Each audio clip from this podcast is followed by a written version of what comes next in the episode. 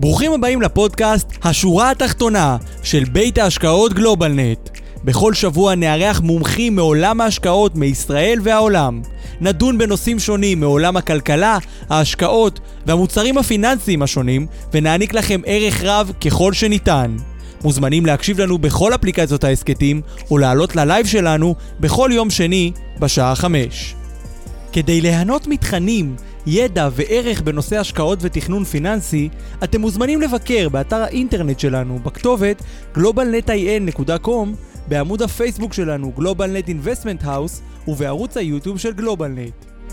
שלום לכולם וברוכים הבאים לשורה התחתונה, וובינר ההשקעות של Globalnet. ברוכים הבאים. פרק מספר שבעים ואחת, כיף שאתם פה איתנו לפרק נוסף, ברוכים הבאים.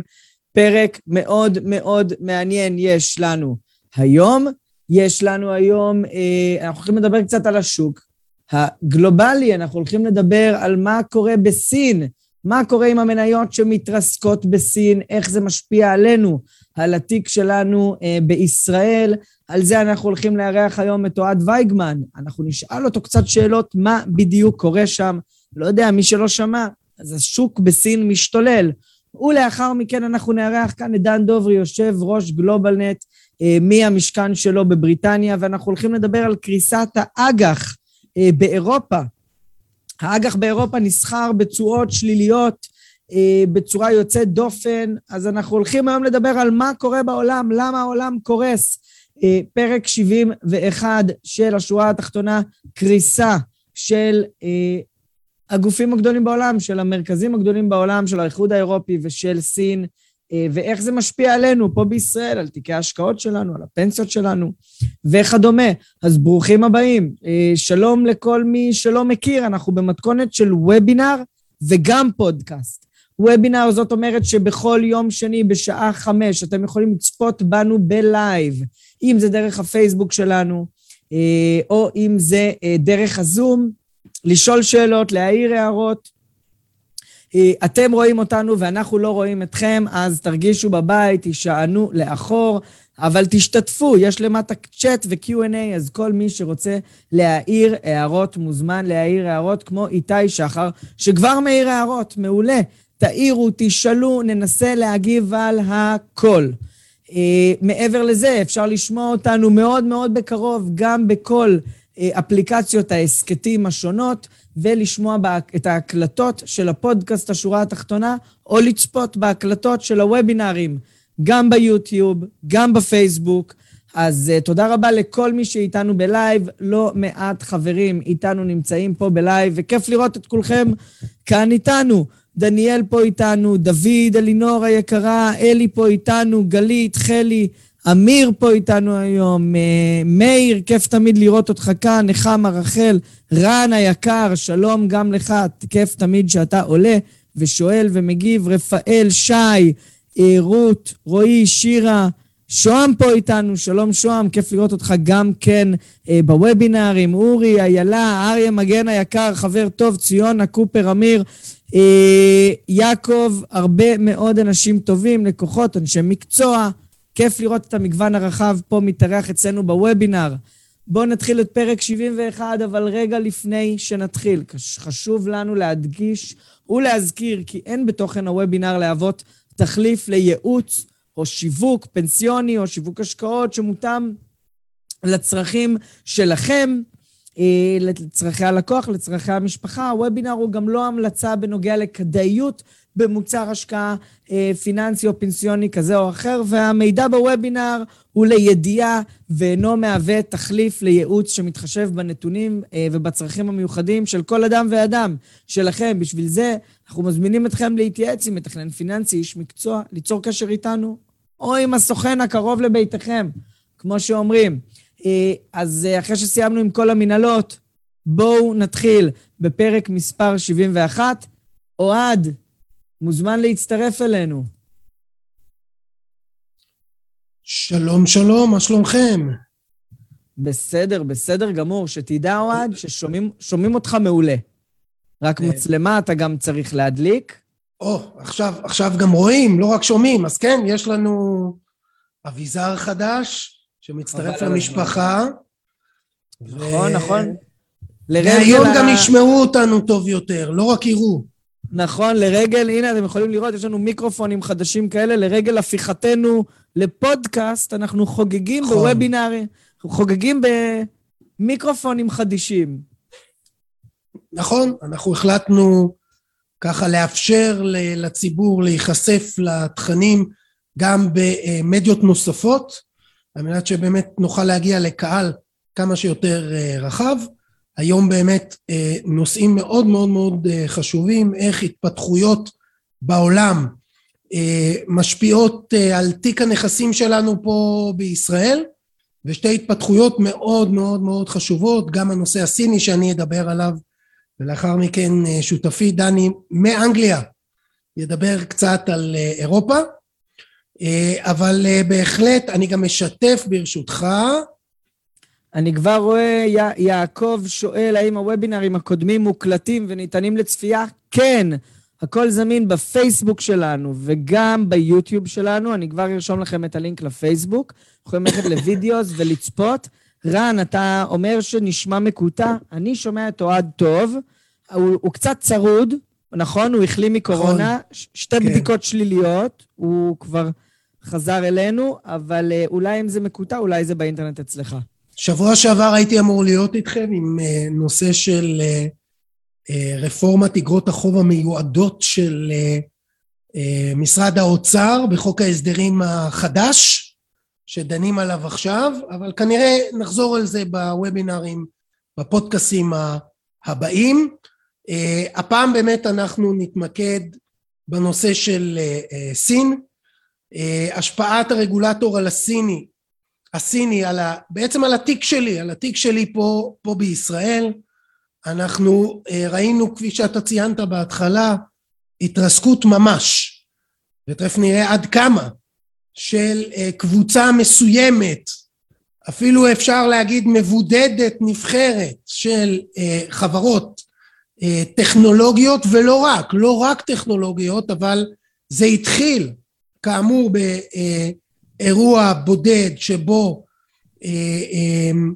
חברה אחת, ג'ק מה, מאליבאבא, שיצא דקה לפני הנפקה של פלטפורמת המימון ההמוני שלהם, להנפקה, יצא בסוג של ביקורת, ובסין זה לא כמו במדינות אחרות, לא פה או ארצות הברית, שביקורת זה משהו שהוא לגיטימי ויומיומי ומתקבל, בעצם מאותו רגע הממשל בסין יצא, אפשר לומר ממש, סדרת חינוך. גם כך הממשל הסיני באיזשהו דיאלוג מתמיד עם חברות פרטיות, ואיזשהו מתח מול המגזר הזה של חברות הפרטיות, והדבר הזה באמת הגיע לנקודת רתיחה מאוד משמעותית. כפי שציינתי, אליבאבא רצתה להנפיק את אנט, פלטפורמת, בעצם חברת הפיננסים של אליבאבא, ומה מתח ביקורת בעיניהם אפילו בוטה, על הרגולציה הדוקה, ועל כך שהיא מונעת ממנו, וכנראה גם מחברות פרטיות נוספות, התפתחויות טכנולוגיות שהוא כנראה רצה, רצה אה, אה, לעשות, וכמובן שמפה, הממשל יצא במספר אה, תגובות. קודם כל, זה הוביל להשעיית ההנפקה. כלומר, אם בשלישי לנובמבר הייתה אמורה להיות ההנפקה, כן, אנחנו מדברים על נובמבר אה, זה, עשרים עשרים. זה לפני, זה לפני שהוא נעלם או אחרי שהוא נעלם? אה, זה לפני כמובן, הוא כמובן כתוצאה מי אה, שזימנו אותו לכמה וכמה פגישות, ומסרו לו את המסר הבלתי משתמע כנראה, שהוא כנראה צריך להיעלם לתקופה, אחרת קשה לראות למה באמת אה, הוא נעלם, אנחנו מקווים שהוא בסדר והכל בסדר איתו, גם זה יכול להיות, אבל הוא זומן לפגישות, לא פגישה אחת אלא כמה פגישות, ובצורה מאוד מאוד נקודתית, מעבר להשעיית ההנפקה, גם יצאה טיוטה של תקנה חדשה שהיא מה שנקרא סיכול ממוקד לענית שבעצם צריכה לספק בעצמה לפחות שלושים אחוז מהמימון שהיא מעוניינת להעניק תחת הפלטפורמה המקוונת, וכמובן ידעו מראש שהענית לא עומדת בתקנה הזו, וזה די יסכל את הכוונה של אליבאבא להשיק את אותם שירותים חדשים. אני לא בטוח שבאמת הייתה להם ביקורת על עצם ההנפקה או עצם הפלטפורמה עצמה, אבל כמו שאמרתי, יש פה איזשהו מסע חינוך שלא עצר בנקודה הזו. אז מעבר לאליבאבא שעוד חקירת הגבלים עסקיים שהתחילה, אחר כך חודש אחרי, ובאמת סיכלה עוד ועוד ועוד דברים, יש לנו סקטורים שמאז ועד היום מהלכים נוספים, מהלכים רגולטוריים נוספים, שיצרו איזשהו מעגל אימים, שבעקבותיו ראינו ירידות קיצוניות מאוד, במדדי המניות, בעיקר, בעיקר הטכנולוגיות, אבל לא רק. כלומר, אם תסתכלו על סקטור הנדל"ן, מניות של חברות נדל"ן בהונג קונג צנחו בעשרות אחוזים, לאחר אמירה, לא הוראה, לא באמת אה, טיוטות שפורסמו אה, כאלה ואחרות, אלא אמירה פשוטה, קלה, שבכוונת הרגולטור בסין לשפר את הסדר בשוק, לארגן מחדש את הסדר בשוק הנדל"ן, ומכאן עשרות אחוזים של מחיקה, מעל עשרים אחוז של מחיקה של מגוון רוב חברות הנדל"ן בהונג קונג. כלומר, ההשפעה היא לא רק על חברות גלובליות, שאנחנו באים ואומרים, אוקיי, זה ממוקד בחברות שהנפיקו בנזדק. לא, זה לא רק לחברות שהנפיקו מחוץ לסין, או הרצון הממשלתי להגביל הנפקות מחוץ לסין, אלא ממש ברמה של סקטורים ספציפיים, שכנראה המתח בין החברות הפרטיות בתחום לממשל, הגיע למצב שהם כאמור רוצים לחנך מחדש את המגזר, אז זה גם בתחום הנדל"ן. צריך לומר שהנדל"ן בשנים האחרונות בסין, עלה בצורה מאוד מאוד מאוד משמעותית, אמנם דיברנו על הרבה אזורים בעולם, אבל בהחלט בסין התפתחה בועה מסוימת במחירי נדל"ן למגורים, ו, ופה גם רצו לעשות סדר מחדש.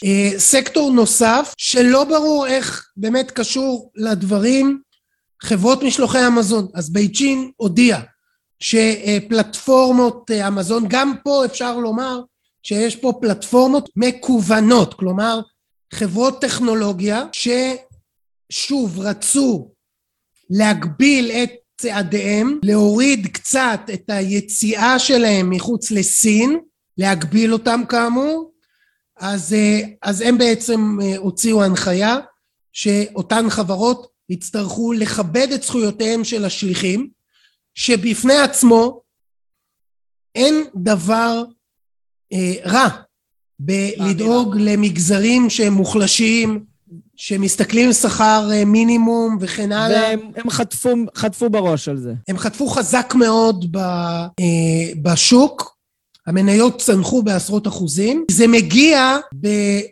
באחרי, וגם אחרי זה היו עוד מגוון של אה, צעדים, אבל זה מגיע יחד עם צעדים שנתפסים כמהלך של תרגיעו. בעצם הממשל בא ואומר, בעיקר לפלטפורמות הגדולות שגם יצאו, מחוץ לסין, תרגיעו. אז נכון גם למניות חברות, חברות שעסקות בחינוך, גם פה רגע, מדובר רגע, ב... רגע, רגע, אוהד, אני, אני כן. מנסה להבין, כי התחלת כן. ואמרת, התחלת כן. ואמרת, היה פה את ג'ק מה, שהוא הבעלים של אליבאבא ורשת חברות, כן. שהוא התחיל איזו חברה בתחום הפיננסים, ויכול להיות שהוא ככה הציק קצת לממשלה, ואמר אולי שהממשלה לא בסדר עם הרגולציה, ואז הממשלה אמרה, אתה יודע מה? אני אראה לך, אני אראה לכולם, ובעצם כל פעם שהממשלה קצת מצייצת, כל הדבר הזה שהוא בעצם השוק החופשי בסין, פשוט מגיב בצורה עוצמתית מטה. כן, תשמע, חשוב מאוד ככה לקחת את זה בקונטקסט השלם. בעצם הממשל בסין רוצה לייצר מציאות חדשה. איזשהו הסכם שונה בינו לבין המגזר הפרטי. אין פה מסע נקמה, אולי מעבר לצעדים המיידיים שנעשו מול אליבאבא, אז מעבר לצעדים המיידיים האלה, יש פה בעצם מסע שחשבו עליו רבות, כדי לייצר חוזה חדש בין הממשל לבין החברות הפרטיות, ובעיקר בין החברות הרב-לאומיות, בין החברות שיצאו והנפיקו מחוץ לסין, או כאלה שהם בעיקר בנגזר הטכנולוגיה, אבל לא רק, בעיקר בנגזר הטכנולוגיה, שמעניקות שירותים בכל העולם, ובאמת פה אנחנו מגיעים לדוגמה טובה, חברות החינוך בעצם, הם באו ואמרו, מה זה חברת חינוך? זה פלטפורמה מקוונת ללימודים אונליין, רק שפה יש קשר לשיטה סינית, שיטת חינוך סינית. אז בעצם הם באים ואומרים את ה... מייחד שלנו אנחנו לא מוציאים החוצה, והם אסרו לקבל השקעות זרות, כדי שלא תהיה השפעה על הלימוד עצמו, כלומר יש פה מעבר למסר, יש פה שליטה, הם פשוט מייצרים שליטה טוטלית במסרים, ואפילו בהשקעות הזרות, כדי שלא יתערבו במסרים. חשוב לומר, שגם העולם במידה מסוימת פועל מול אה, אה, יציאה סינית או רכישות סיניות בכל העולם בצורה חשדנית מאוד. כלומר, גם בישראל היו מספר חברות פיננסיות שקיבלו הצעות לרכישה מחברות סיניות, חלקם חברות ממשלתיות, חלקם לא, כדי לרכוש מניות בחברות כמו הפניקס, כלל, חברות שמנהלות כסף בישראל, ובעצם הרגולטור בישראל חסם את האפשרות של רכישה על ידי חברות סיניות, גם אפשר לומר מחשש של יציאת זליגת מידע, אבל גם מדובר על כספי ציבור, ובאחריות של הממונה על רשות שוק ההון על כספי ציבור, התקבלה פה החלטה לא לאפשר לחברות סיניות לקנות את החברות האלה, זה, אנחנו רואים את זה הרבה מאוד גם במגזר הביטחוני, שבו לא מאפשרים לחברות סיניות לרכוש, ולא רק כאמור את הנשק או עסקאות שהן ברורות מאליהם, אלא גם ידע. גם ידע הוא משהו שהוא מוגבל מאוד, אז זה שחברות סיניות, או סליחה, שהממשל הסיני מגביל, חברות חינוך, אז אנחנו יכולים להבין שזה לא רק בסין, הצורה שעושים את זה היא מאוד מאוד מאוד אגרסיבית, כלומר זה לא רק לא לקבל השקעות זרות, זה גם לא מישויות ששייכות לחברות סיניות ורשומות מחוץ למדינה, אסור להם לפעול למטרות רווח עד כדי כך, לא לגייס און, לא לצאת להנפקות בורסאיות, לא לרכוש חברות אחרות, ושימו לב, לא להציע לימודים בחופשות וסופי שבוע. כלומר, השיטה הסינית היא שמיטה... שמורה, שמורה ממש ל, לעולם החינוך הסיני. זה, זה במקרה, אמרנו ש... המסורתי. ש... נכון, סין התחילה, אמרנו שהכל התחיל, אמנם מג'ק מה, מנובמבר שנה שעברה, והצעדים הראשונים בדצמבר, אבל עיקר הרגולציה לאו דווקא הייתה במגזר הזה ש, שבו פועל ג'ק מה, אלא אנחנו רואים את זה זולג ל, לסקטורים אחרים, כלומר באמת יש פה, כמו, כמו שאמרתי מקודם, איזשהו רצון לייצר מציאות חדשה, לייצר איזשהו מאזן חדש בין החברות הפרטיות. בעצם סין לא רוצה... או לפחות המקבלי ההחלטות בסין, הם לא רוצים שסין תהיה שותפה לגלובליזציה, לחיבור, עזבו אתכם. לא, לאו דווקא. אולי היא רוצה להוביל, ולא רוצה להיות מובלת. היא בעיקר רוצה לשלוט על איך הדברים האלה מתבצעים. כלומר, אם מישהו חושב שזה איזשהו רצון, לבוא ולהגיד, אנחנו נגד טכנולוגיה, אנחנו נגד יציאה של שירותים, מחוץ לסין, לא, זה, זה לא אה, הסיפור, כשנגיע לסוף אני אראה כמה דוגמאות למה אני חושב שזה לא הסיפור בהקשר הזה, אבל הם, באמי, הם באים ואומרים, כל חברה סינית שרוצה לצאת החוצה, תעשה את זה תחת פיקוח הדוק וחוקי משחק נוקשים, כפי שאנחנו נגדיר ברחל בתך הקטנה.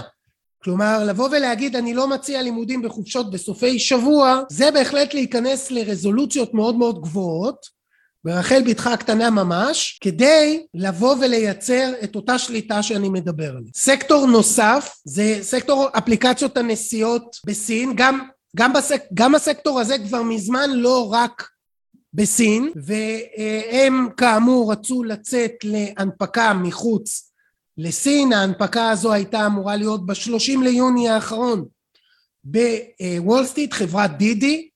פה שימו לב עד כמה, הפעולה פה הייתה אגרסיבית וקשה, כלומר הם רמזו לחברת דידי, שוב אפליקציית הנסיעות הגדולה בישראל, שהממשל לא שבע רצון מהמשך ההנפקה, וזה כאמור אנחנו מדברים ב-שלושים ליוני, אחרי כל הצעדים כבר שעשו מול אליבאבא וכן הלאה, בעצם מה שנקרא לא הבנתם את כוונתנו, אז אם לא הבנתם, אז בואו תראו מה אנחנו עושים למי שלא מבין.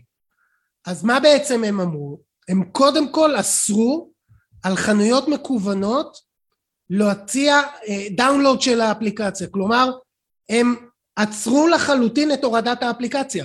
בסין, שזה, נכ... שזה השוק המרכזי של ה...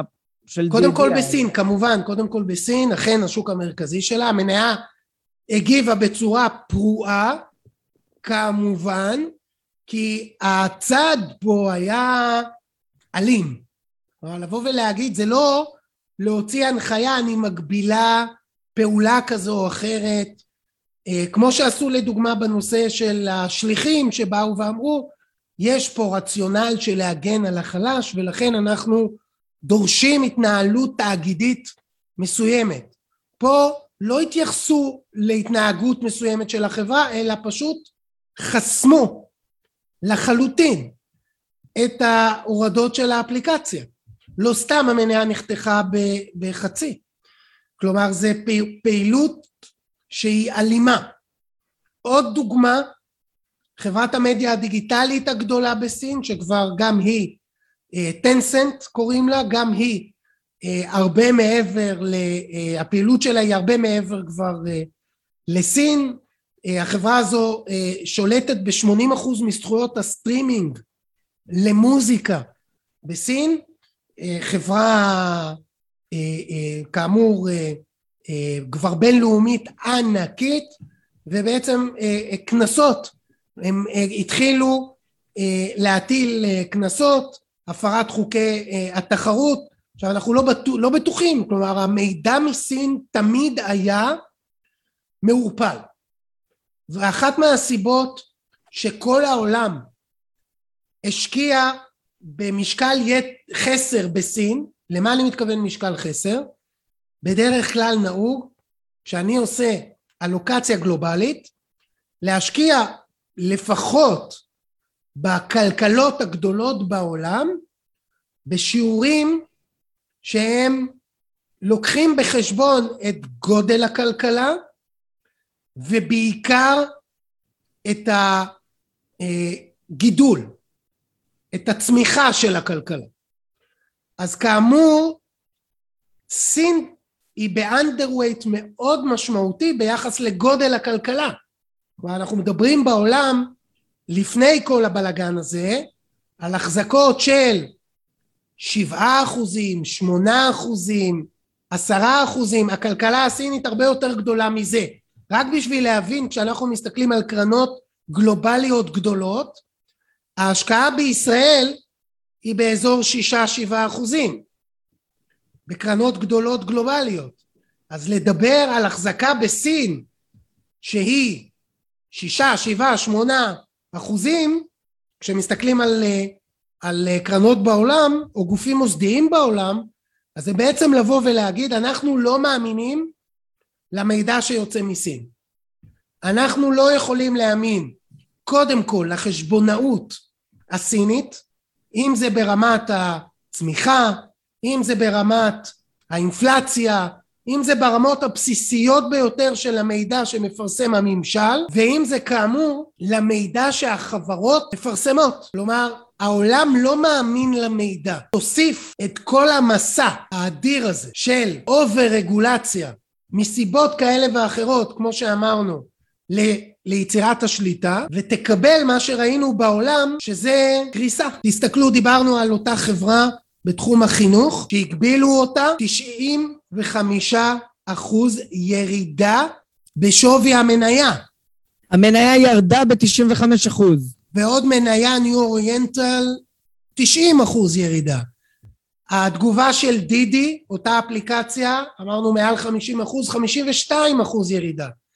טנסנט בסך הכל קיבלה כנס. כמה פעמים חברות ישראליות מקבלות כנס על הפרה של תקנות, של תחרות, או ירדה חמישים ושתיים אחוזים. אנחנו לא רואים חברות ישראליות או אמריקאיות שמקבלות כנס ויורדות ב-חמישים ושתיים אחוזים, זה לא שם. כלומר, העולם הגיב בחוסר אמון מוחלט, לא לפעולה הספציפית, אלא לכלל המסע שהממשל בסין מוביל. דווקא עליבאבא, שהתחילו, שם הכל התחיל, ירדה רק שלושים ושלושה אחוז, רק. שלושים ושלושה אחוז. שואל אותנו, יש פה כל מיני שאלות ששואלים תוך כדי. בבקשה. אבל שואל אותנו, אורן, לא אני, שרייבר, האם לחברה עם נתונים יוצא דופן כמו עליבאבא, זה דווקא מייצר הזדמנות, או שהסיכון גדול מדי, וזה מוקדם מדי כדי לקנות? אולי הוא מדבר, האם זה הזמן הנכון להיכנס לשוק הסיני?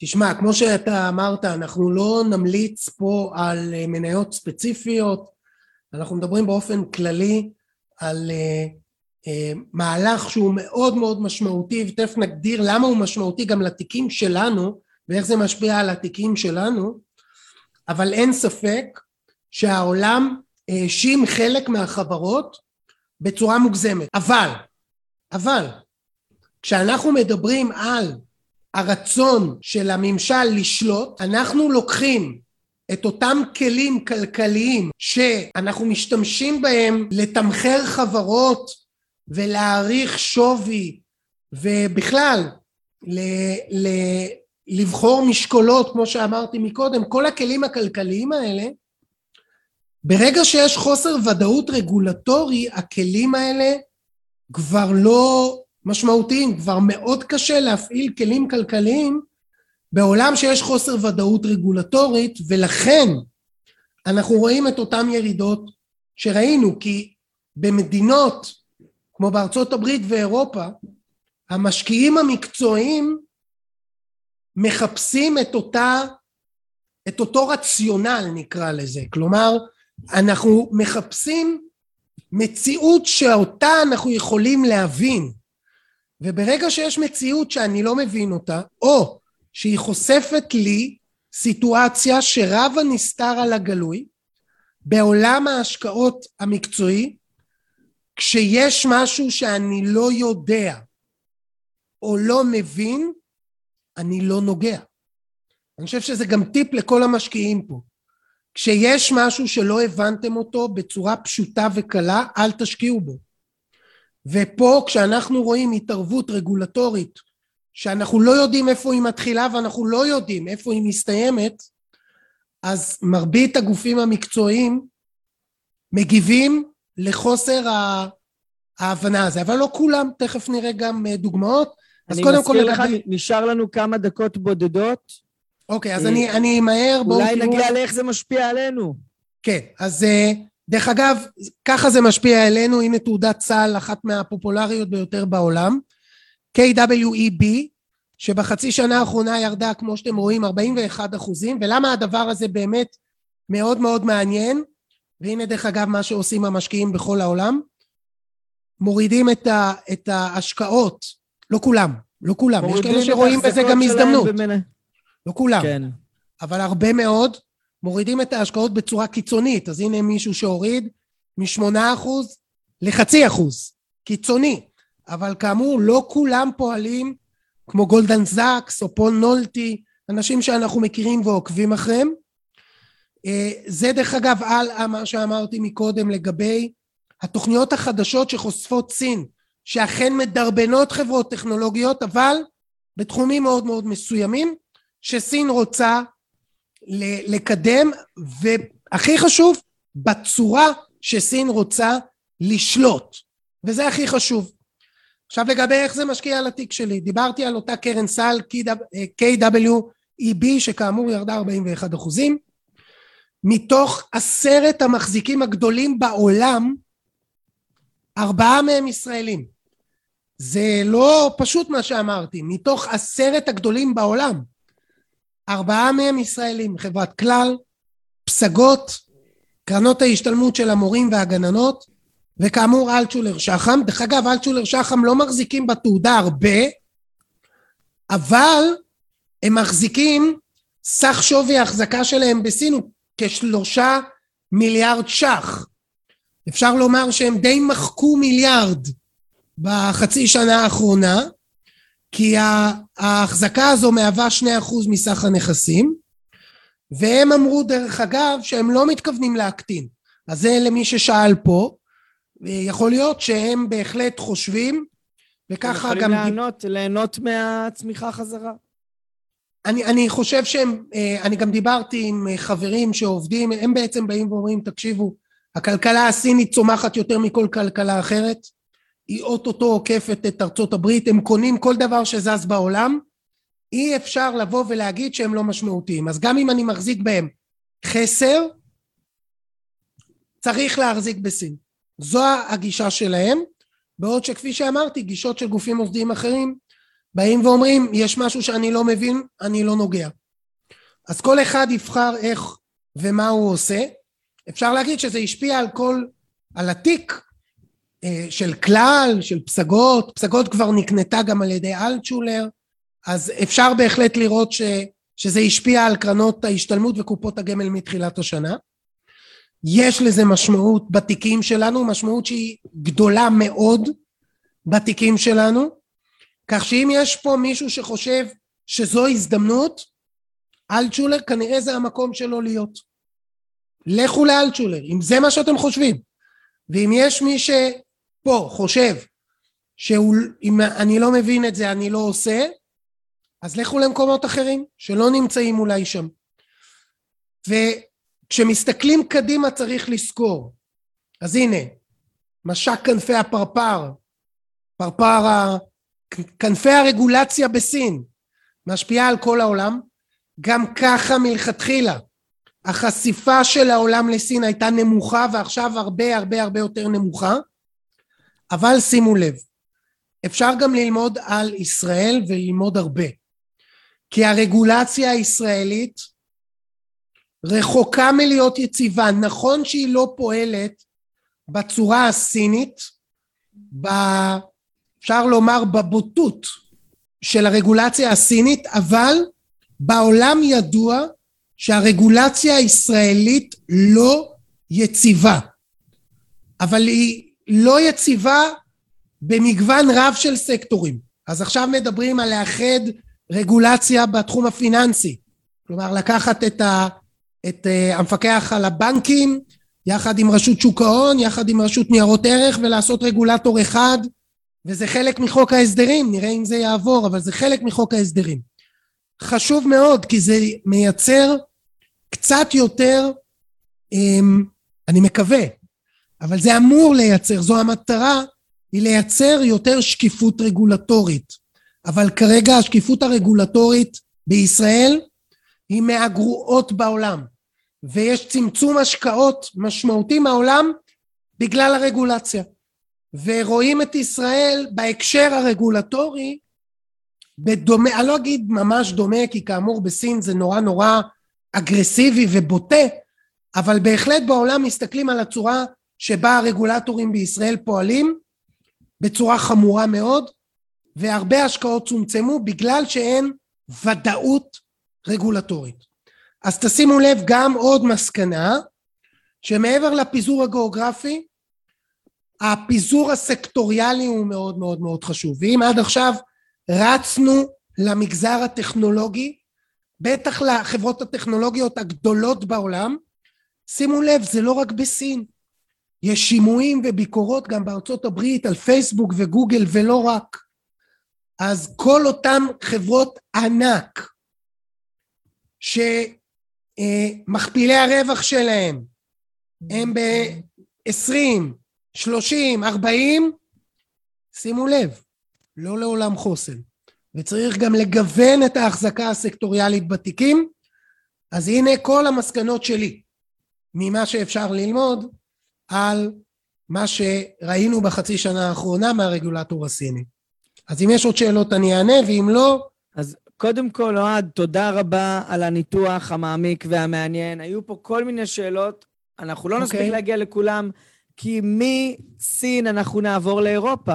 אז קודם כל, תודה רבה, אוהד.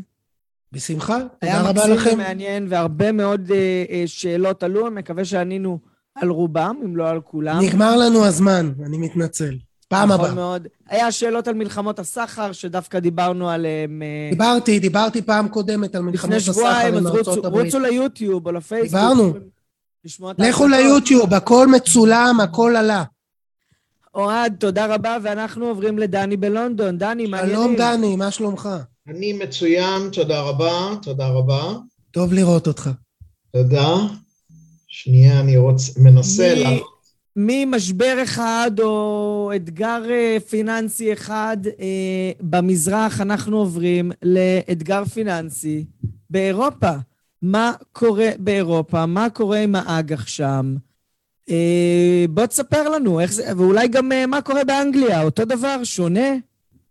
כן, לא, קודם כל, באמת, אורן, תודה, אני קצת הכנתי קצת חומר על זה, אבל אין ספק שנושא האג"ח הוא לא נושא אירופאי דווקא, הוא נושא בינלאומי, אבל כי בעצם היה התרסקות של האג"חים באירופה וארצות הברית, גם היה ירידה פה באנגליה של האג"ח, יש הבדל בין המצב של האג"חים למצב הכלכלי במדינה, כמובן, כן? אבל בגדול, אה, בהחלט אה, קרה פה דברים ש... אה, לא הייתי אומר הפתיעו, אבל אנחנו הבנו שבעצם ה, התופעה הזאת של הווריאנטים ושל הווירוס, בעצם יצרו מציאות שמי ש...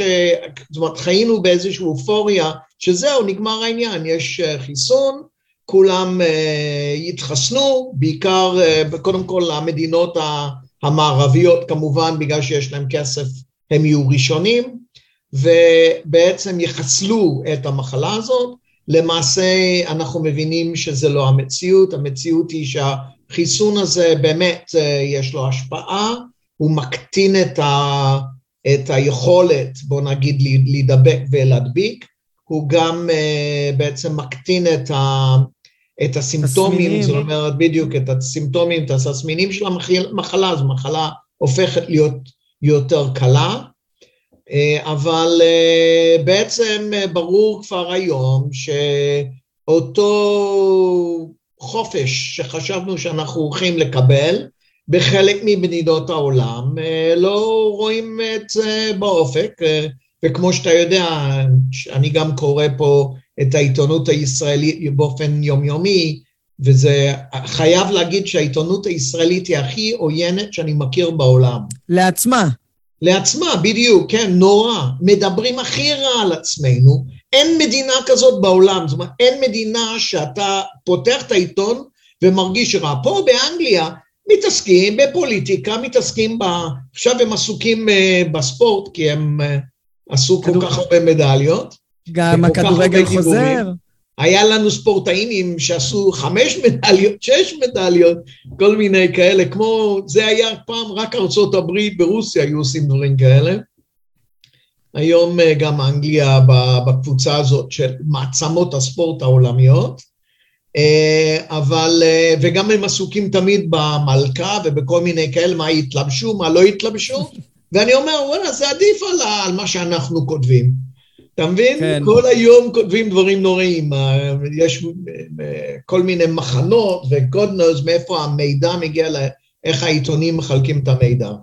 בכל מקרה, ההבדל המשמעותי פה באנגליה הוא שלא סגרו כלום.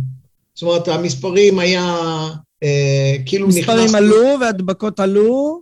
בדיוק, הדבקות עלו, הממשלה החליטה, זהו, אנחנו לא מתכוונים לסגור את המדינה הזאת מחדש, מה שלא יהיה, אין, הכלכלה לא שווה את, ה, את הסיפור הזה, שבתי החולים התארגנו לקלוט אנשים, והם לקחו בחשבון שיכול להיות שיגיעו ל-מאתיים אלף ביום, לראה הפלא, פתחו הכל, הכל, הכל, והמספרים צנחו.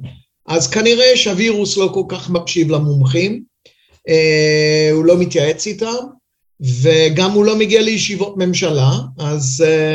Uh... לעומת זאתי בבריטן, באירופה לא היה כל כך הרבה חיסונים.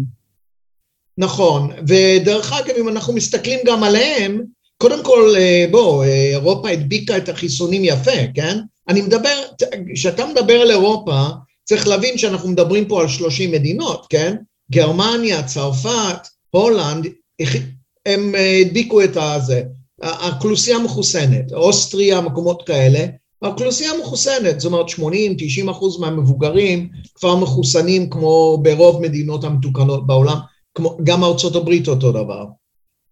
Mm-hmm. בואו נדבר קצת על האג"חים, רק נבין מה שקרה היה, שבגלל הסיפור הזה של הקורונה האג"ח נפל, אוקיי? ולמעשה יש פה תופעה בינלאומית, בואו נראה בעצם מה שקרה פה, הגרמנים, האג"ח ממשלה לעשר שנים, ירד למינוס אחת נקודה שש שמונה שש, שזה זה כבר היה שם, והתחיל לטפס חזרה כאילו למעלה טיפה, לא איזה מהפכה, אבל אנחנו צריכים להבין שבעצם היום אתה נותן את הכסף שלך, בשביל לקבל אחרי עשר שנים תשעים ו... תשעים פלוס אחוזים חזרה על הכסף. זאת אומרת שאנשים הולכים, לוקחים את החסכונות שלהם, את הפנסיה שלהם, את הצבירה שלהם, ואומרים, אני אשקיע באג"ח המדיני, שכרגע הוא בכל שנה יפסיד לי כסף. בדיוק, כלומר, אתה בעצם מבטיח, בעצם המדינה אומרת, אני מוכנה להחזיק לך את הכסף, ולהבטיח לך, זאת אומרת, מין מקום...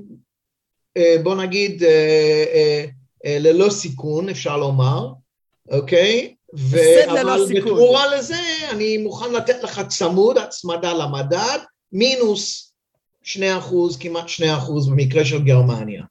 במקרה של ארצות הברית, מינוס אחוז. עשר שנים ממשלתי, מינוס אחוז. כמובן שבעצם יש פה מגמה מטורפת של מעבר מעולם האג"ח, דרך אגב, גם באנגליה מספרים די דומים, באנגליה מינוס חצי אחוז כרגע, אג"ח לזה, אבל אנחנו עדיין, אנחנו נמצאים במציאות שלא, אנחנו, אני לא זוכר אותו ב-ארבעים שנים שלי בכל מקרה, ואני מנסה לחפש בהיסטוריה מתי זה קרה, וגם שם אני לא מוצא את ה... אנחנו במים שלא שחינו בהם בחיים. זאת אומרת, אחת הבעיות... היום זה לנסות להבין את ההשלכות של מה שקורה היום. אנחנו לא יודעים, כי לא היה לעולם אירוע כזה. ב... זאת אומרת, אנחנו עכשיו נתקלים, ו... ושהמדינות גיסו, זאת אומרת, בזבזו, בזבזו, השקיעו וכולי, את המספרים שהם השקיעו, זה פשוט מטורף. בעצם מה שקורה זה שיש יותר מדי כסף בשוק, ואין לאף אחד פתרון? אז, אז הכסף עובר כמו צונאמי, צונאמי. לכל הנושא של נדל"ן, לכל הנושא של אשראי, כי זה החלופות כרגע, אין משהו אחר. נדל"ן מניב, נכון, זה פחות נזיל, אבל רוב הכסף הזה הוא גם ככה סטיקלימני של פנסיה ודברים כאלה.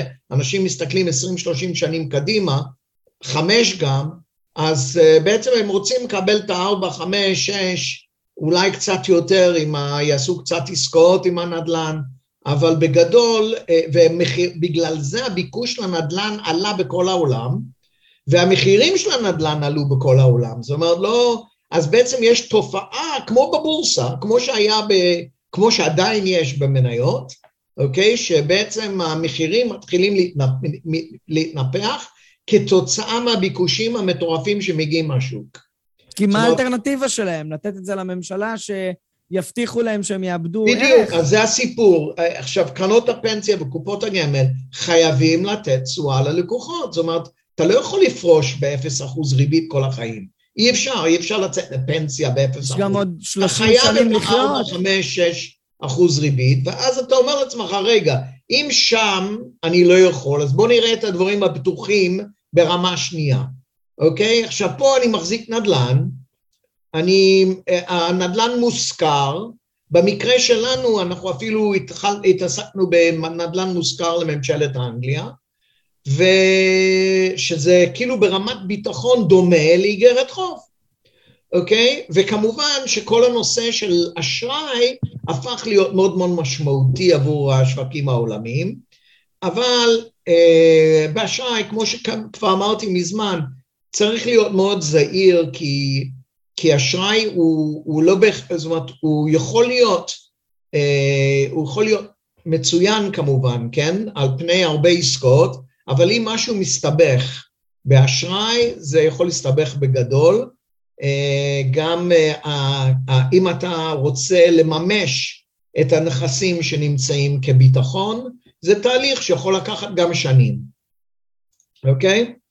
עכשיו תופעה מעניינת שקרתה בעצם, זה ממש בימים האלה, אני חושב בחודשיים הקרובים, משהו כזה, הקהילה האירופאית מנפיקה אג"ח ב-שמונה מאות מיליארד יורו, בשביל הקהילה האירופאית, בשביל מדינות קהילה האירופאית. זאת אומרת, הכוונה היא להפוך את, כביכול לנצל את הטריפל-איי של הקהילה, הקהילה קיבלה מ-אס אנד פי טריפל-איי, לקנות את הכסף מאוד בזול, מינוס אחוז, מינוס שני אחוז כזה, ואחרי זה להעביר את זה למדינות שלא יכולים לגייס כסף במחיר הזה. זאת אומרת, נניח גרמניה יכולה לגייס, אולי צרפת יכולה לגייס, ולעזור ל... אבל כל השאר לא יכולים, זאת אומרת, איטליה אפילו, וספרד, פורטוגל, מקומות כאלה שזקוקים לכסף זול, לא יכולים. אז פה, יש כאלה שאומרים, שבעצם פה זה תהליך של מעבר, זאת אומרת, כמו שבארצות הברית, היה, עמקום ארצות הברית, למעשה, הצליחו לאחד את כל ארצות הברית בגלל ההיבט הכלכלי, בגלל שהתחילו להנפיק אג"חים ולעזור לכל המדינות, הפכו את זה לגוש אחד, זאת אומרת מדיניות פיסקלית אחידה, ובעצם הפעולה הזאת של הקהילה האירופאית, אומרים שאולי זה ההתחלה של באמת הייחוד של אירופה למדינה אחד, אבל אני מאוד בספק שזה המציאות, כי על מנת שזה יקרה, זה לא צריך להיות אירוע בודד כתוצאה מהקובד, אלא אירוע מתמשך, זאת אומרת שהקהילה תדאג למדינות, ושמדינות כמו יוון וגרמניה יהיו שווה כוחות, זאת אומרת בעיניים של, ה, של הציבור, והבעיה שהציבור הגרמני לא רואה שהם שווים ל, ליוונים, ויש יש פה, יש פה בעיות, ש... זה, זה, זה מטורף, זה מטורף שגרמניה או צרפת יקחו בעצם אשראי, יקחו כסף מהציבור כדי לעזור למדינות חלשות יותר. מה הם מרוויח, מה הם מרוויחות מזה? למה שהם יעשו דבר כזה? כי זה, קודם כל בוא נתחיל, אין ספק שהייחוד של אירופה היא חשובה גם לגרמניה וגם לצרפת. ואם הם רוצים להתאחד, הם חייבים להפסיק להיות אליטיסטים, ולהגיד, אנחנו, זה, אני מבין שזה פשוט, זה לא פשוט, הנה, בגלל זה, האנגלים עזבו את הקהילה, ואני דווקא חזיתי שבעשר שנים הבאות, עוד מדינות יעזבו את הקהילה. בעיקר, אני חושב שדווקא מזרח אירופאים יקומו ויעזבו את הקהילה, כי כל, הרבה מהמדינות הקטנות האלה, כמו אלבניה ו... הם הצטרפו לקהילה בשביל לקבל, לא בשביל לתת. כמה זמן אתה רוצה ש... אתה יודע, כמה זמן אתה יכול לממן את היוונים ואת האיטלקים, את ה... סליחה, לא איטלקים, את האלבנים וכל מיני כאלה, כל החבורה הזאת, כי לא תורמים כלום לכלכלה. אבל לעומת זאת, ואתה שואל שאלה, למה שהם ימשיכו, למה שצרפת וגרמניה עשו את זה? כי שוק משותף, הם מייצרים דברים שמישהו חייב לקנות. אז אם כל הרעיון של השוק המשותף, של היה בעצם לייצר שוק, אז הגרמנים מייצרים מכוניות, מישהו חייב לקנות אותם, היוונים קונים אותם. אז בעצם יוונים הם קליינטים ענקים של הגרמנים, וזה לא בהכרח דבר בריא, אבל זה המציאות שקורה בפועל. דרך אגב, הנה כתבתי שהחלוקה היא שלוש מאות תשעים מיליארד, הם נותנים במענקים, הם נותנים למדינות המסכנות. מתנות. מתנה, בדיוק, בגרנט. ועוד שלוש מאות שישים לכל מיני מדינות המסכנות של אירופה, בשביל לשקם אותה מה... הלוואות בריבית נמוכה. הלוואות בריבית נמוכה, שיום אחד יצטרכו להחזיר כמובן. אבל חצי מהכסף... אבל היא מקלה, היא מקלה על מדינות הקהילה, E C B זה המדינות של הקהילה, ו... והיא בעצם ממנפת את הכוח שלה, כ... זאת אומרת, היא... זאת אומרת, חוץ מגרמניה, אני חושב, והולנד, אין מדינות עם טריפל איי באירופה. זאת אומרת, אנגליה היא טריפל איי, שדרך אגב עכשיו קיבלה חיזוק, אבל רק גרמניה והולנד הם טריפל איי, כל השאר האירופאים הם פחות, צרפת דאבל איי פלוס, אבל כל השאר עוד יותר נמוך, כן? אז זהו, בעצם, הנה זה מה שכתבתי, שהם טריפל איי, וזה צעד מאוד משמעותי ומאוד מעניין. אז שאלת מה קורה באנגליה. אז קודם כל מעניין שאנגליה הפכה להיות הכלכלה הכי צומחת בכל אירופה. אוקיי? היא בעצם שני סיבות שזה קרה, קודם כל בגלל שהיה לה תוכנית מצוינת ומהירה ויעילה ואפקטיבית לחיסון של הקהילה, וגם הם תמכו בעסקים, מה שלא קרה בהרבה מאוד מדינות בעולם, בטח אצלנו בכלל, הפקירו את העסקים, ובאנגליה פה הם דאגו לעסקים, זאת אומרת, הם, הם נתנו לחברות שמונים אחוז מהמחזור, למשל מסעדה קיבלה מענק מהמדינה בגובה של שמונים אחוז מהמחזור, לא הלוואה, מענק של שמונים אחוז מהמחזור, ועודדו אותם גם לעבוד בטייק אווי, בשביל... אפילו חלק מהאנשים הרוויחו יותר בתקופה הזאת של הקורונה, מאשר בתקופה הרגילה. זאת אומרת, אין פה גם, בעלי גם פה, עסקים... גם פה, מי שסגר את העסק, הרוויח יותר. זה מה כן. שידדו אותנו, לסגור את העסקים, לפטר את העובדים, כן. להקטין את המחזורים. האנגלים לא פיטרו עובדים. הם המשיכו לשלם, הם שילמו את דמי האבטלה דרך המעבידים. זאת אומרת שלא היה מצב כמו אצלנו עשרים אחוז אבטלה, כאילו באנגליה נשארו עם ארבעה אחוז אבטלה, נכון שזה זה מלאכותי, אבל יש פה עניין של כבוד עצמי של העובד, יש עניין שאתה יודע, ברגע שאתה עובד במקום עבודה, ביום שאפשר לעשות משהו, אתה יודע, אפילו מהבית, העובד הזה מחויב לעשות משהו, זאת אומרת, לא ישב בבית והסתכל על הקיר כמו אצלנו. בוא נגיד שה...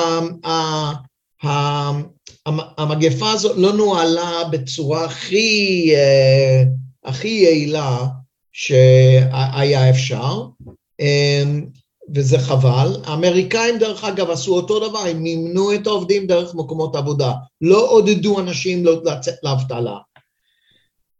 אז עכשיו ה-I M F עשה upgrade לארצות הברית, לבריטניה, סליחה, ואנגליה צומחת, התחזית צמיחה של אלפיים עשרים ואחת עודכן השבוע מ-ארבע נקודה תשע ל-שבע, זאת אומרת, הקצב צמיחה הוא מטורף פה באנגליה, מהסיבה שהחליטו, למרות המחלה, להשאיר כל עסקים פתוחים. ומה זה כל עסקים? אני מדבר עולמות חתונה, תיאטרונים, דיזנילנדים כאלה, הכל פתוח פה, הכל. העבירו את ה... קורונה לפקודה של וירוס רגיל. נכון, הם, הם מלמדים את הציבור, הם מעודדים, אין חובת מסכות, אבל הם מעודדים אנשים ללכת עם מסכה. אוקיי? אין גם מעקב אחרי האוכלוסייה, פעם היה מעקב, היינו, היה לנו אפליקציה כזאת בטלפון, שאתה נכנס למסעדה, אתה צריך להירשם, כי אם מישהו נדבק בקובד במסעדה, ישלחו לך הודעה שאתה צריך להיות בבידוד. אז זה גם נגמר. אין, נתנו לכל אזרחי אנגליה להוריד את האפליקציה מהטלפון, כמובן הייתי הבן אדם הראשון שעשיתי את זה, לא בא לי שעקבו אחריי, ובטח לא רוצה לקבל הודעות מאנשים, אתה יודע, היית בשוק הקרמל, אז יאללה, תהיה שבוע בבית עכשיו. עוד דבר אחד, האנגלים מחלקים בדיקות קורונה חינם. זאת אומרת, אתה יכול אה, להתקשר אליהם, והם ישלחו לך הביתה, אתה אפילו לא צריך ללכת לשום מקום לקחת את זה, תוך עשרים וארבע שעות שליח מגיע אליך הביתה עם בדיקות קורונה, עצמי. ועם כל בית לוקחת באנגליה, אתה נכנס בפנים, אתה אומר, תן לי בדיקות קורונה, אתה יודע, ישראלים לוקחים את זה לישראל, הולכים לבתי המרקחת, לוקחים ערימות שמגיעים לארץ, מביאים את זה לחבר'ה. הכל חינם, חינם, אתה פשוט בא ולוקח את הבדיקות קורונה, אתה יושב בבית, ואתה יכול לבדוק את עצמך לפי נוחיותך. זאת אומרת, אם אתה מרגיש לא טוב, אתה לא צריך להתחיל להתעסק עם קופת חולים, וזה, אתה הולך לצד, תוך רבע שעה, עשרים דקות, יש לך תשובה. ואתה יכול לעשות אותו כל, כל כמה ימים, זאת אומרת, אם בא לך, אם אתה... אני למשל עשיתי את זה שאוהד לא, לא הרגיש טוב והיה לו קורונה, אז בדקתי את עצמי איזה פעמיים שלו. הוא חזר מלונדון, הוא היה אצלך. נכון, אבל uh, הוא קיבל את זה שבוע אחרי זה, אבל לא משנה, בכל מקרה בדקתי את עצמי, הרגשתי מצוין, אבל uh, גם חברים שלי שהרגישו מצוין, היה להם קורונה, כן? אז uh, בדקתי את עצמי עם הבדיקות האלה, הכל היה בסדר. הם, הם מבקשים ממך להיכנס למחשב ולהגיד שעשית את הבדיקה ושיצאת נקי.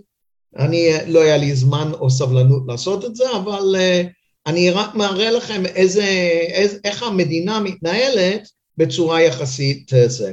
אז למה אנגליה כל כך הצליחה? כי, כי הם היו יותר יעילים מאשר מדינות. הכלכלה פתוחה לחלוטין, אין להם שום מניעה לכלום, אנשים יכולים ללכת לעסקים, דרך אגב, הם מאוד, חלק מבעלי עסקים, זאת אומרת שהעובד מגיע למשרד בבוקר, עושים לו בדיקת קורונה, כי הבדיקה חינם. מחזיקים מאות כאלה בדיקות בכניסה, העובד נכנס, רבע שעה יש לו תשובה, תמשיך להיכנס לעבוד. זאת אומרת, רבע שעה שמים אותו שיחכה לתשובה, ואז הולך לעבודה רגיל. ו... אוקיי? Okay? והתמיכה בעסקים היה הרבה יותר נדיב, מאשר כמעט כל מדינות ה-ג'י שבע, כולל ארצות הברית, כולל ארצות הברית, ארצות הברית חילקה כסף, גם כן זה, והמדינה היום מפוקוס אמיתי לייצר מקומות עבודה, היא עושה הכל, מוכנה לעשות הכל, מי שמייצר מקומות עבודה, הם איתו, מוכנים לעזור לך לממן, ללמד עובדים, מה שאתה, הכל על חשבון המדינה, רק תעסיק עובדים עכשיו. אז יש להם, הם גם עושים פרויקטים, חלק מהעניין של ה-social housing זה שזה מייצר המון בנייה ודברים כאלה, מייצר הרבה מקומות עבודה, הם מתכננים מענף הבנייה, רק מענף הבנייה לייצר קרוב למיליון מקומות עבודה הזה. אז בואו נראה את הפנדמיה, בעצם המדינות התחייבו לעזור לציבור ב-שש עשרה וחצי טריליון דולר. אתם יודעים כמה אפסים יש בטריליון? זה המדינות באירופה? לא, כל העולם. כל העולם, כאשר ארבע נקודה שש מתוך זה, עדיין לא בזבזו את זה. החוב הלאומי היום, תראה, אנגליה לפני הפנדמיה היה שלושים ושבע או שלושים ותשע אחוז חוב, ומאז מלחמת העולם השנייה הם לא עברו את ה-מאה אחוז, אחרי מלחמת העולם השנייה הם היו שלוש מאות אחוז, כן, או מאתיים וחמישים אחוז או משהו כזה, אבל מאז מלחמת העולם השנייה הם לא היו בכלל, היום אנגליה זה מאה ושבע אחוז, אבל הממוצע באירופה זה מאה עשרים ושלוש אחוז, זאת אומרת אנגליה מהמדינות היותר טובות, זאת אומרת גם בזבזו פחות, זאת אומרת גם, כנראה הם היו יעילים, כנראה ידעו לשים את הכסף במקום הנכון, יש להם כנראה אוצר ופקידות. אבל יש פה איזשהו חוב משמעותי גלום בכל המדינות בעולם. נכון, אז התחזית זה שלמעשה איבדנו בהכנסות ובתל"ג, בנכסים של המדינה עד אלפיים עשרים וחמש. תראה, לקחו שש עשרה וחצי טריליון, אבל ההפסד זה רק ארבע וחצי טריליון, זאת אומרת, תחזית של הפסד, כן? זה לא הפסד. זה יכול להיות יותר טוב, יכול להיות יותר גרוע, כן? זה עדיין כלכלנים שחוזים מה שקורה, מה שיהיה ב-אלפיים עשרים וחמש. וגם אנחנו לא כל כך יודעים בעצם, היום התחזית הזאת היא מבוססת על תחזית לא יותר מדי אה, אופטימית על הקורונה, אבל, אה, ואם הקורונה יהיה הרבה יותר טוב מאשר אה, כרגע נראה, אז כמובן שהמספר הזה יותר קטן, ואם הקורונה יהיה יותר גרוע, הוא כמובן יהיה יותר גרוע. זאת אומרת, אני לא כל כך יודע את זה. אז מה הסיכונים הענקים שאנחנו נחשפים אליהם היום? בעצם, קודם כל, כמובן, כל הנושא הזה של פשיטות רגל עסקים, מה שמוריד את כל המדדים בעולם. כמובן שההתנהגות של מדינות גם זה מעניין, כן? צריך לזכור שאנחנו עוד לא יודעים אם מדינות העולם מתכוונים להתלבש על הסינים, על המחלה הזאת, ולהאשים אותם במחלה ולדרוש פיצויים על מה שהם עשו.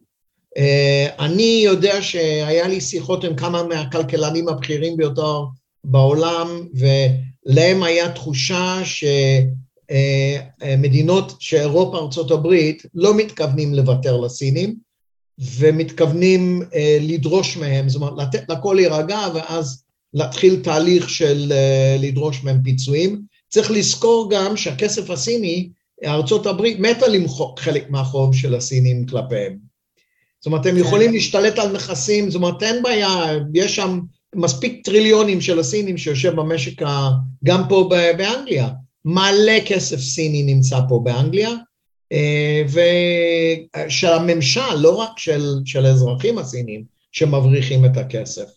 ויש פה כניסה מטורפת של הונג קונגים, שמגיעים לאנגליה כאזרחים, אז הם מדברים על, בעצם יש קרוב לשני מיליון זכאים, לאזרחות אנגלית כתוצאה מהבלגן שקורה בסין, אבל לא יודע, קראתי תחזית שרק מאה שלושים עד מאה ארבעים אלף ינצלו את זה, אבל זה מאה ארבעים אלף אנשים עמידים, משכילים, זו אוכלוסייה מצוינת, כן? אוכלוסייה של הונג קונג, זה לא אוכלוסייה של פרברי סין.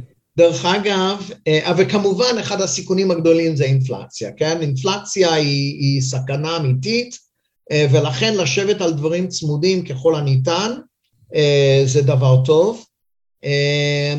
אני, באנגליה למשל, התחזית אינפלציה הוא שתיים וחצי או שלושה אחוז, אבל ינואר לבד היה אפס נקודה שבע.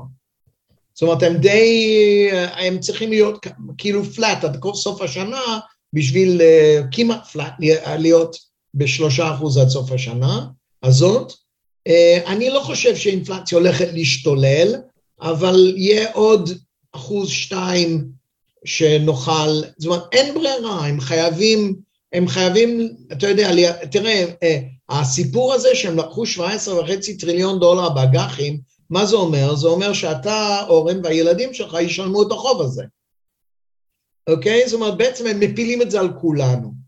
עכשיו, מדינת ישראל היא מדינה שכבר יש לה עומס על התקציב, כי היו מאוד נדיבים בשנים האחרונות, גם לענפים לא יצרנים, אז בהחלט זה יכול להיות בעיה. אני רוצה רק להתייחס לסיכום, לסיכום, כי זמננו נגמר. אז זהו, אני גם, יש לי, וואו, לפני חמש דקות הייתי צריך להיכנס עם לקוח, אבל אני רק רוצה לספר, בתור הונג קונגי, בתור בן אדם שיליד הונג קונג, חי בסין, מכיר את העסק, שהתחיל טיאנאנמן סקוואר, וכל האלה מהדמוקרטיה עלו על הזה, אבא שלי, זיכרונו לברכה, שבעצם חי בסין כמעט כל ימי חייו, אמר לי, דני, ייכנסו עם הטנקים, זה לא משנה המציאות, זה, זה הממשל, הממשל הזה, הם פשוט דורסים את הציבור שלהם, וזה מה ש... ואין להם שום גבולות, אנחנו תמיד חיינו בפחד מהשלטון הסיני, זה כל הזמן חשבנו שהם יפלשו להונג קונג, כל הזמן פחדו, זאת אומרת, היה ברור שהצבא האנגלי שמגן על הונג קונג זה כמו כמה גפורים, כן, לבנות בית מגפורים, זה כלום, הם פשוט נכנסים, זהו, מה, מה אתה יכול לעשות נגד אחד נקודה שש, אחד נקודה שבע מיליארד בני אדם, שלח אותם והם, ידרס, והם ידרסו את הכל.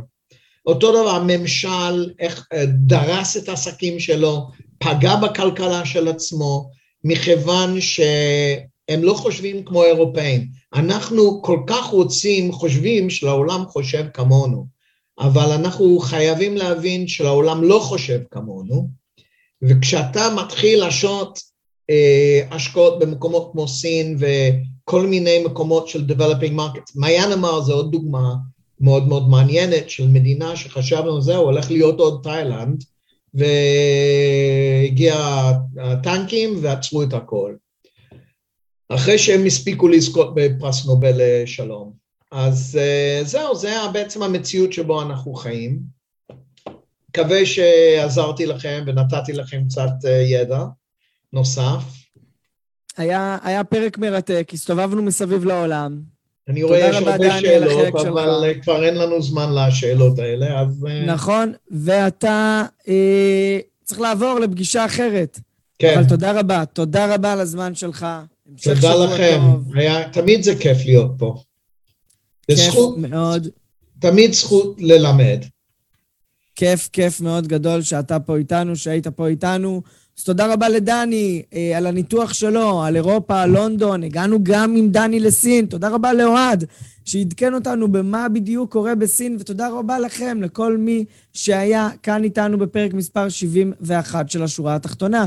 מוזמנים להקשיב להקלטה של הפרק הזה ושל הפרקים הקודמים, גם ביוטיוב, גם בפייסבוק, אני שם לכם פה בצ'אט את הלינק לעמוד הפייסבוק שלנו, שאתם יכולים לצפות בפרקים הקודמים, או אה, בפרק הזה, אז אתם יכולים לעקוב אחרינו דרך הלינק. תודה רבה שהצטרפתם.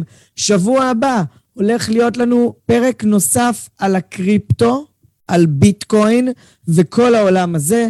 אנחנו הולכים לדבר כאן על אה, הבקשות של רשות המיסים, הם התחילו לבוא ולדבר על דיווח חובה לרשות המיסים, על החזקת מטבעות דיגיטליים, מאיזה עשרת אלפים דולר או משהו כזה, חייבים לדווח לרשות המיסים, ואנחנו הולכים לדבר כאן, יחד עם יובל רייזמן, שידוע כאחד מאנשי הבלוקצ'יין המעניינים בישראל, אחד מהיזמים המעניינים, על איזה אסטרטגיות השקעה חכמות כן קיימות בשוק הבלוקצ'יין, שזה לא סתם להשקיע בביטקוין או משהו כזה, אלא באמת איזה עולמות השקעה אנחנו רואים שנולדים בתוך העולם הזה של הבלוקצ'יין. בעוד שבועיים אנחנו כאן עם טדי לין, מנכ"ל מיטב דש גמל ופנסיה, על ההשקעות אלטרנטיביות דרך איי אר איי במיטב דש, בפרק שבעים ושלוש, איך לאכול את העוגה ולהשאיר אותה שלמה. אז אנחנו נתראה בכל יום שני בשעה חמש כאן, לייב, בזום, שאתם יכולים להגיב תוך כדי ולהעיר הערות, או בכל אפליקציות הפודקאסטים, העסקטים, לשמוע את ההקלטות, וכמובן בערוץ הפייסבוק והיוטיוב שלנו. אז תודה רבה לכם שהייתם כאן איתנו היום, וניפגש בפרק הבא של השורה התחתונה. ערב טוב לכולם. כאן מגיע לסיומו עוד פרק מלא ערך של הפודקאסט, השורה התחתונה, מאת בית ההשקעות גלובלנט. תודה רבה שהייתם איתנו והזנתם לפרק. אתם מוזמנים לבקר אותנו באתר האינטרנט שלנו גלובל נט איי אל נקודה קום, לעקוב אחרינו בעמוד הפייסבוק שלנו Globalnet Investment House ולחוץ לייק כדי לעקוב אחרינו. כל הפרקים של השורה התחתונה זמינים בערוץ היוטיוב של גלובלנט. להתראות בפעם הבאה.